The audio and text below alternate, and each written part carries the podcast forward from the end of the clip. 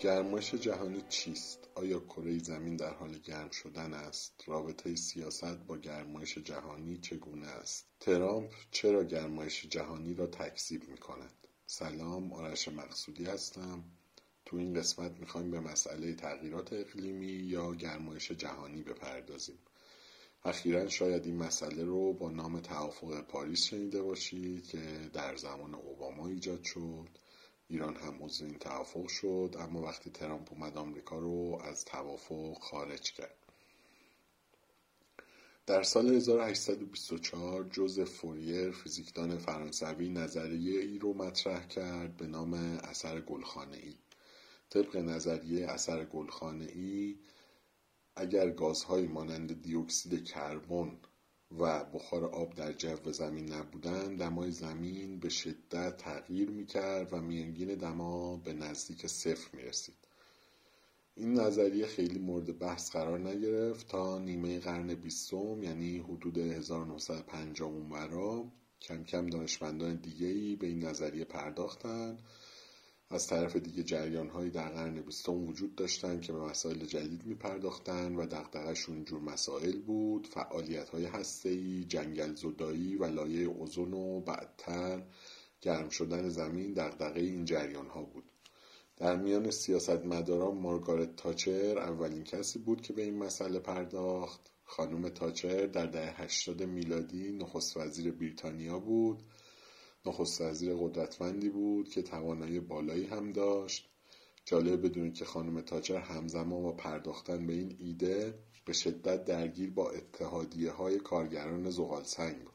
در سالهای 84 و 85 میلادی که میشه 62 63 شمسی بریتانیا درگیر اعتصابات گسترده کارگری بود که بازیگران اصلی این اعتصابات هم همین کارگران زغال سنگ بودن. یعنی از ابتدا مسئله گرمایش جهانی با سیاست پیوند داشت که حالا در ادامه بیشتر به اون می‌پردازیم. در سال 1988 کمیته با هدف پیگیری مسائل تغییر اقلیم تشکیل شد. اسم این کمیته بود کمیته بین دولی تغییرات اقلیم. IPCC یا Intergovernmental Panel on Climate Change تو این کمیته که زیر نظر سازمان جهانی هواشناسی یا WMO بود دانشمندانی بودند که اعتقاد داشته انسان باعث تغییرات اقلیمیه. دانشمندان دیگه هم بودن که اعتقاد داشتن فعالیت های انسان اونقدری هم تأثیر نداره تو این مسئله. یعنی یه سری دانشمندان بودن که نظرشون با این چیزهایی که ما شنیدیم متفاوت بود. مثلا اعتقاد داشتن که فعالیت های انسان تأثیری در گرم شدن یا سرد شدن زمین نداره یا اگر هم داشته باشه این تأثیر خیلی ناچیزه. همینجا یه توضیح بدم در مورد این واژه ها چون یکم ممکنه باعث سوء فهم بشه. climate change یا تغییرات اقلیمی اتفاقیه که هر لحظه و هر ثانیه تو کره زمین میفته دما بالا پایین میشه جریان های هوایی الگوی جدیدی رو تشکیل میدن. طوفان میشه اقیانوس ها تغییر می‌کنن یخهای قطب شمال و جنوب زیاد و کم میشن. فاکتورهای بسیار زیادی تو تغییرات اقلیم تاثیرگذار هستن. شاید مهمترین فاکتوری که ما انسان ها هم بتونیم اندازه بگیریم همین دما باشه. دما همواره تو کره زمین تغییر می‌کرده. تو عمر 4 میلیارد سالی که این سیاره داشته ما روزهایی داشتیم که بسیار گرمتر از این روزهای ما بودن و روزهایی هم داشتیم که بسیار سردتر بودن. روزهای سرد رو با اصر یخبندان همه شنیدیم احتمالا. گرمایش جهانی یا global warming اصطلاح دیگه است که نباید با تغییرات اقلیمی یا climate change اشتباه بگیریم. گفتیم تو زمین ما تغییرات اقلیمی داریم. یه موقع این تغییرات سبب افزایش دما میشه یعنی نمودار دما صعودیه که بهش میگیم گرمایش جهانی و یه موقع های هم نزولیه که میگیم سرمایش جهانی.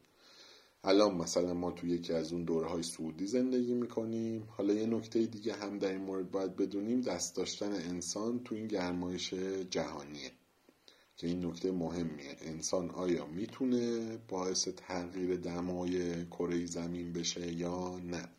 به اصطلاح انگلیسی میگن آیا human-made global warming داریم یا نه؟ پس طبق چیزایی که گفتیم تغییرات اقلیمی یا climate change که همیشه هست رو زمین. گرم شدن دوره های زیادی بوده و دوره های زیادی هم نبوده. اما این که الان که داره گرم میشه فعالیت های انسان توش موثر یا نه یه مسئله جدایی از بقیه است. برگردیم به بحث هستیمون. گفتیم که یه پنلی ایجاد شد زیر نظر سازمان جهانی هواشناسی که دانشمندان توش اظهار نظر می‌کردن. دانشمندانی که اونجا بودن ابتدا خیلی هم نظر نبودن یعنی اتفاق نظر نداشتن و هم نظر نبودن که انسان مقصر این گرمایش جهانیه. ادهی می‌گفتن گازهای گلخانه‌ای که انسان تولید کرده سبب گرم شدن کره زمین میشن.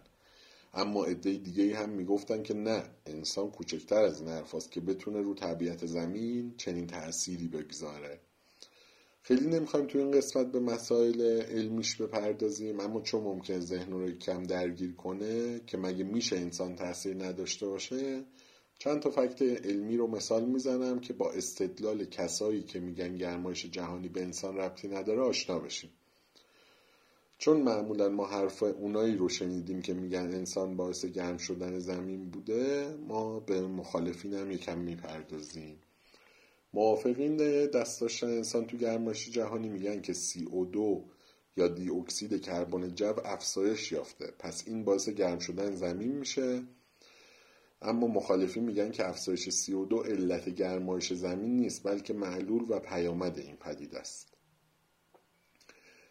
یعنی اول CO2 زیاد نشده بعد زمین گرم بشه بلکه اول زمین گرم شده این گرم شدن باعث شده دمای آب و اقیانوس‌ها بالا بره. وقتی دمای آب هم بالا میره انحلال پذیری گازها در آب میاد پایین. مثالش رو می‌تونیم تو نوشابه ببینیم. اگه نوشابه گرم بشه گازها سریعا ازش خارج میشن. اقیانوس‌های کره زمین هم پر از گازهای جو هستن. چون اولا که از طریق صد جذب می‌کنن این گازها رو ثانیا هم موجودات در اون اقیانوس ها خودشون تولید می‌کنن گازها رو. این نکته رو هم بگم که یه مقدار مقیاس کره زمین دستتون بیاد. انسان همه کربن دی اکسیدی که تولید کرده در دوران صنعتی شدن یعنی حدود 300 سال پیش تا الان 16 ده هزارم درصد کل کربن دی اکسید زمینه. یعنی اگه یه میلیون مولکول کربن دی اکسید توی جو باشه 16 تاش رو انسان تولید کرده. اختلافات در این زمینه هنوز تموم نشده و نکته که ما می‌خوایم بهش اشاره کنیم اینه که تو این زمینه توافق کلی وجود نداره. رسانه ها تلاش کردن در این سالها به ما نشون بدن که این امری بدیهیه و گازهای گلخانه ای که انسان تولید می‌کنه سبب گرم شدن زمین میشن. مثلا آب تو 100 درجه جوش میاد و اگر ما نفت بسوزونیم زمین گرم میشه. یعنی می‌خوام بگن که خیلی بدیهیه. اگر آبم آب تو صد درجه جوش میاد پس نفت رو هم بسوزونیم زمین گرم میشه نفت یا زغال سنگ. در صورتی که رسانه های دیگه هستن که ایده بی تأثیر بودن فعالیت های انسان رو تبلیغ می‌کنن. همیشه اینطوری نیست و تعداد زیاد دانشمند وجود دارن که جای معتبری هم استاد هستن. مثلا از دانشگاه هاروارد، MIT و مراکز معتبر و مرتبط جهانی اینا معتقد هستن که انسان تأثیری تو گرمایش نداره. اینا رو گفتیم که بدونیم از لحاظ علمی ثابت نشده که انسان مؤثر تو گرمایش جهانی یا نه. البته یه سری اعتقاد دارن اثبات شده یه سری دیگه میگن نه نشده. تو پستی که در مورد این قسمت می‌ذارم منابع رو میگم که اگه کسی خواست بره خودش بیشتر آشنا بشه اما اینجا یه مقدار توضیح بدم. و بگم کسایی که میگن انسان تو گرمایش تاثیر نداره معتقد هستن. عواملی مانند امواج خورشیدی و جریانهای کلان آب و هوایی تو زمین بسیار موثرتر از انسان هستن. و ما داده کافی نداریم که بتونیم اینها رو تحلیل کنیم. اگه دقت کرده باشید علم انسان در زمینه هواشناسی خیلی پیشرفته نیست و مثلا حتی دمای هوایی هفته دیگر رو هم نمی‌تونن خوب تحلیل کنن. مخالفان ایده دست داشتن انسان میگن که اصلا ما داده کافی نداریم که بدونیم مثلا قبل از اینکه انسان فعالیت های صنعتی رو شروع کنه هوا چطوری بوده. که الان بگیم به خاطر فعالیت های انسان این آب و هوا تغییر کرده یا نکرده. برگردیم به ربط اینا به سیاست. بحث سر پنل بین دولی تغییرات اقلیم بود که زیر نظر سازمان هواشناسی جهانی فعالیت می‌کرد. این پنل در سال 1992 ارتقا یافت و رفت زیر نظر سازمان ملل. تا اینکه در سال 1997 یه توافقی ایجاد شد به نام پروتکل کیوتو. تو این پروتکل قرار بود کشورهای توسعه یافته از تولید کربن دی اکسیدشون کم کنن. مثلا کشوری مثل آلمان و انگلیس و فرانسه و ژاپن و آمریکا و اینا که قبلا توسعه یافته بودن قرار بود خودشون جمع با هم کم کنن که این پروتکل اجرایی نشد. اینجا یه پرانتزی هم باز کنیم و ببینیم که تولید کربن دی چرا مهمه. ببینید کشورها برای رشد و توسعه به انرژی نیاز دارن. یعنی بدیهی چیز برای توسعه پیدا کردن انرژیه. همه صنایع انرژی مصرف می‌کنن و هر نوع تولیدی از کشاورزی بگیر تا صنایع فولاد و برق همه نیاز به انرژی دارن. از وقتی تاریخ ما نوشته انسان ها برای تولید انرژی یه چیزی رو میسوزوندن. مثلا قبلا چوب و هیزم بود که بیشتر برای گرم کردن و غذا پختن استفاده می‌شد. بعدش زغال سنگ شد. تو انقلاب صنعتی از زغال سنگ استفاده می‌کردن و چرخ انقلاب صنعتی و همه این تحولاتی که شاهدش هستیم با نیرویی که زغال سنگ به انسان ها می‌داد جلو رفت. بعد از اینا نوبت به نفت و گاز رسید. سوزوندن همه اینا هم کربن دی اکسید تولید می‌کنه. خب برگردیم به مسئله اصلی. برای پیشرفت کشورها به انرژی نیاز دارن. تولید انرژی هم کربن تولید می‌کنه. تو سال 1997 کشورهای توسعه یافته نشستن دور هم و گفتن که خب حالا که ما توسعه پیدا کردیم بیایم کربن کمتری تولید کنیم. ولی به کشورهایی که توسعه یافته نیستند یعنی کشورهای در حال توسعه و کمتر توسعه یافته به اونها کاری نداشته باشیم.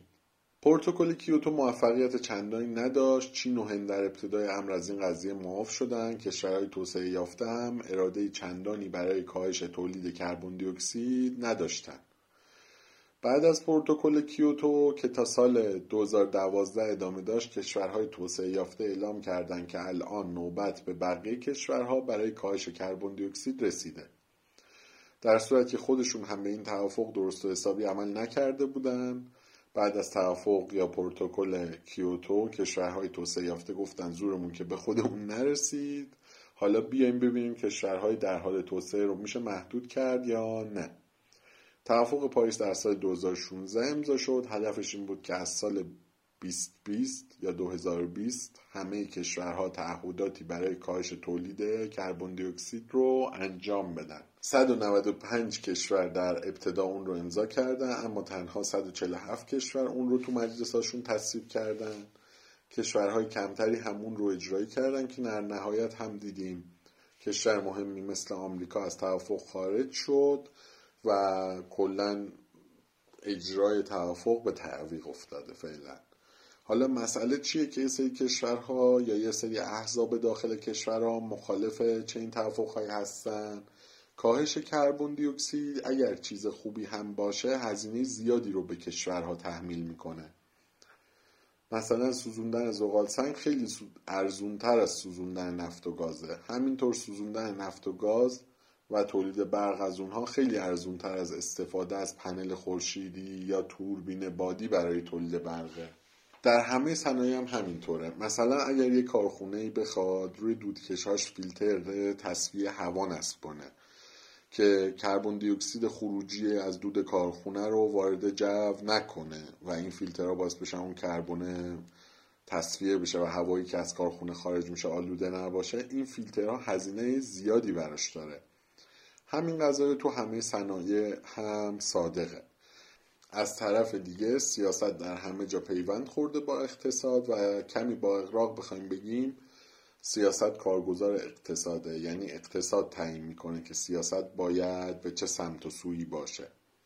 به این مسئله و به طور کلی رابطه سیاست و اقتصاد تو اپیزود دیگه ای می‌پردازیم چون در مورد این موضوع سالهای سال اندیشمندان و نظریه پردازان متعددی صحبت کردن. اما یه مثال بزنم که مرتبط هم هست با موضوع. اتحادیه تولید برق از زغال ایالات متحده که توی ایالتهای جمهوری خواه هم هست و حامیان ترامپ بودن بعد از خروج ترامپ از توافق پاریس یه نامه ای زدن و ازش تشکر جدی کردن برای این کارش. از طرف دیگه عمده شرکت های بزرگ نفتی حامیان جمهوری خواهان هستن. و اینها هم دوست ندارن که هزینه های توافق پاریس بهشون تحمیل بشه چون شرکت های نفتی به نفعشونه که بیشتر نفت مصرف بشه و دوست ندارن منبع تولید برق مثلا از روی نفت و گاز بره روی خورشید و باد. از طرف دیگه توافق پاریس برای یه سری از شرکت های های تک یا با فناوری بالا خیلی سود داره. مثلا شرکت تسلا که آقای ایلان ماسک رو احتمالا بشناسید.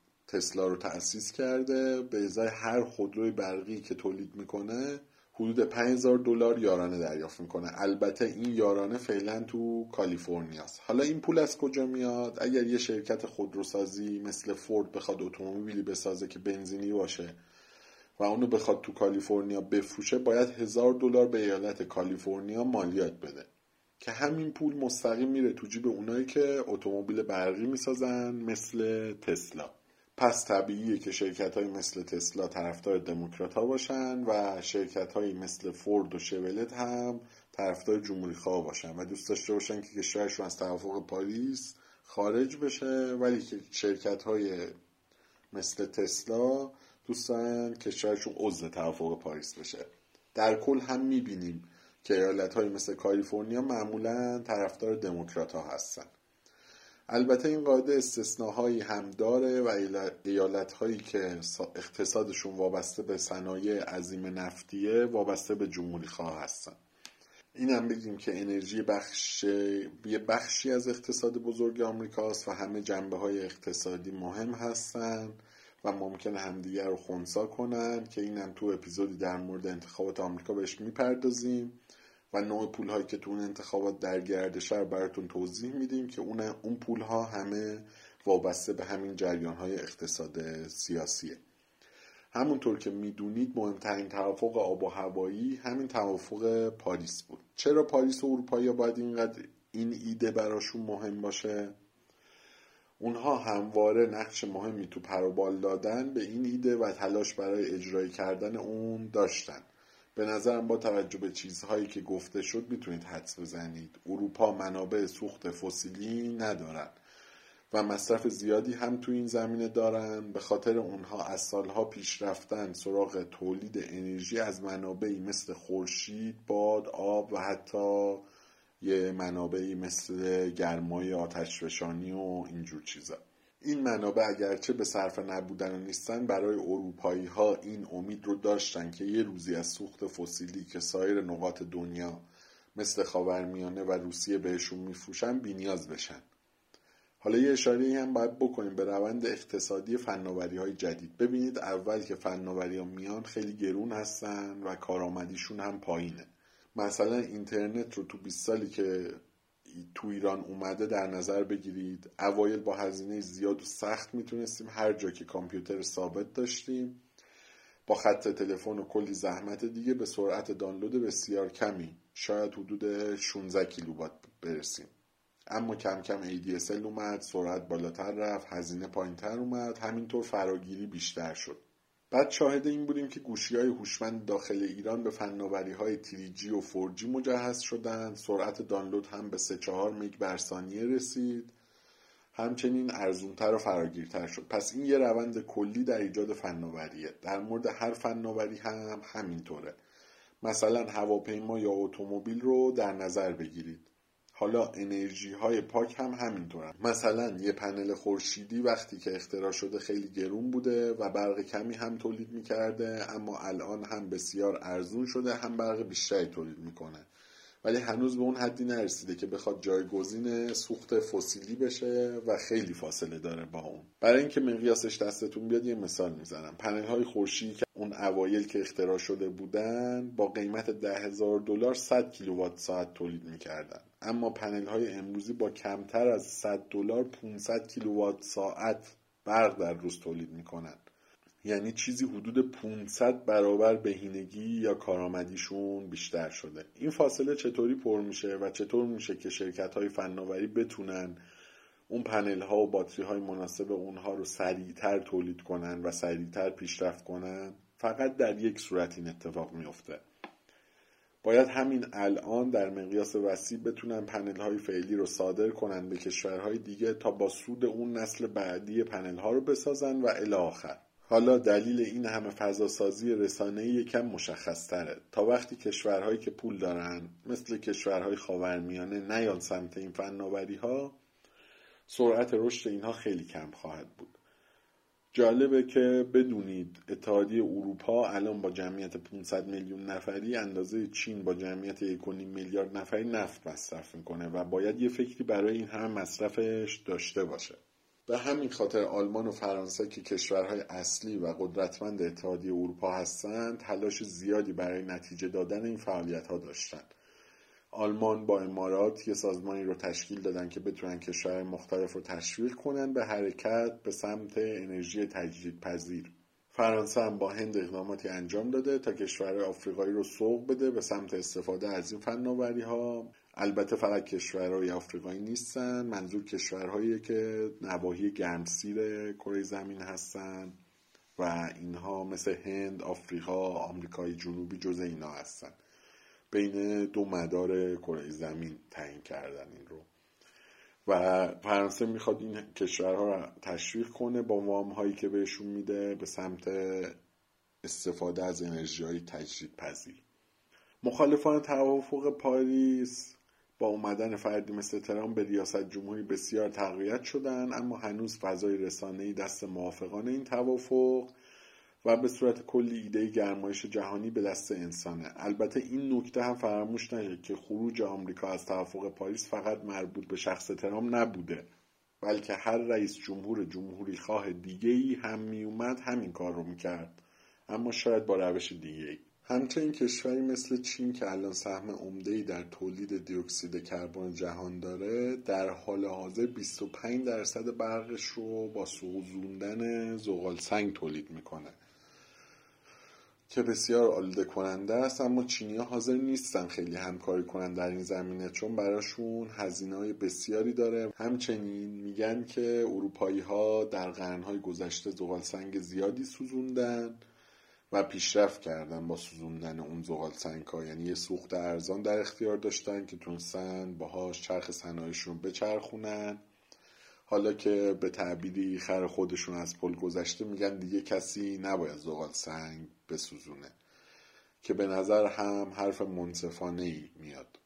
کشور ما هم تو این زمینه درگیر شد اما توافق پاریس در زمینه اجرا میشه که باید کلی تجهیزات به کشورمون بدن تا بتونیم کربن دی اکسید رو کاهش بدیم. مجلس تصویب کرد مجمع تشخیص هنوز تایید نکرده این طرح رو و کلا ما چون تحریم هم هستیم مثلا نمی‌تونیم وارد اون فازا بشیم که بخوایم یه سری کارا رو بکنیم. در این زمینه. در کل هم چون ما نفت و گاز داریم فعلا به صرف نیست برای کشورمون و هر کشور دیگه که نفت و گاز رایگان در اختیار داره یا حالا با قیمت خیلی کم که مثلا منابع خودشون استخراج کنن اینا نمیصرفه مگر اینکه برای آینده بخوام برنامه ریزی داشته باشن نکته آخری که در این موضوع باید مورد توجه باشه اینه که بسیاری از خبرهایی که متناقض باشن با ایده گرم شدن زمین اصلا تو رسانه های جهان به گوش ما نمی‌رسن. مثلا من اگر به شما بگم که یخهای قطب جنوب داره زیاد میشه اصلا حرفم رو باور نمی کنید اما تحقیقاتی توسط ناسا انجام شده که نشون میده اگرچه در یه طرف قطب کم شده یخها اما در طرف دیگه اون زیاد شده. قطب جنوب. یا مثلا چند وقت پیش خبر منتشر شد که خورشید داره سرد میشه و حتی ممکن تا چند سال آینده ما مشکل سرما داشته باشیم. ولی این خبر اصلا توسط رسانه فارسی زبان انکاس پیدا نکرد. لینک این دوتا خبر رو برای نمونه می‌ذاریم براتون. اپیزود اول از پادکست پلیس رو شنیدید. تو این پادکست من آرش مقصودی سعی می‌کنم هر دفعه مفهومی یا موضوعی از سیاست رو که به مسائل روزمره مرتبط باشه جذاب باشه و شاید یه موقعی هم کاربردی داشته باشه برای هر کسی براتون تعریف کنم. ممنون از اینکه این اپیزود رو گوش دادید و اگه مفید می‌دونید به دیگران معرفی می‌کنید. اگر نظراتتون رو با من از راه های مختلف در شبکه های اجتماعی در میون بذارید خوشحال میشم.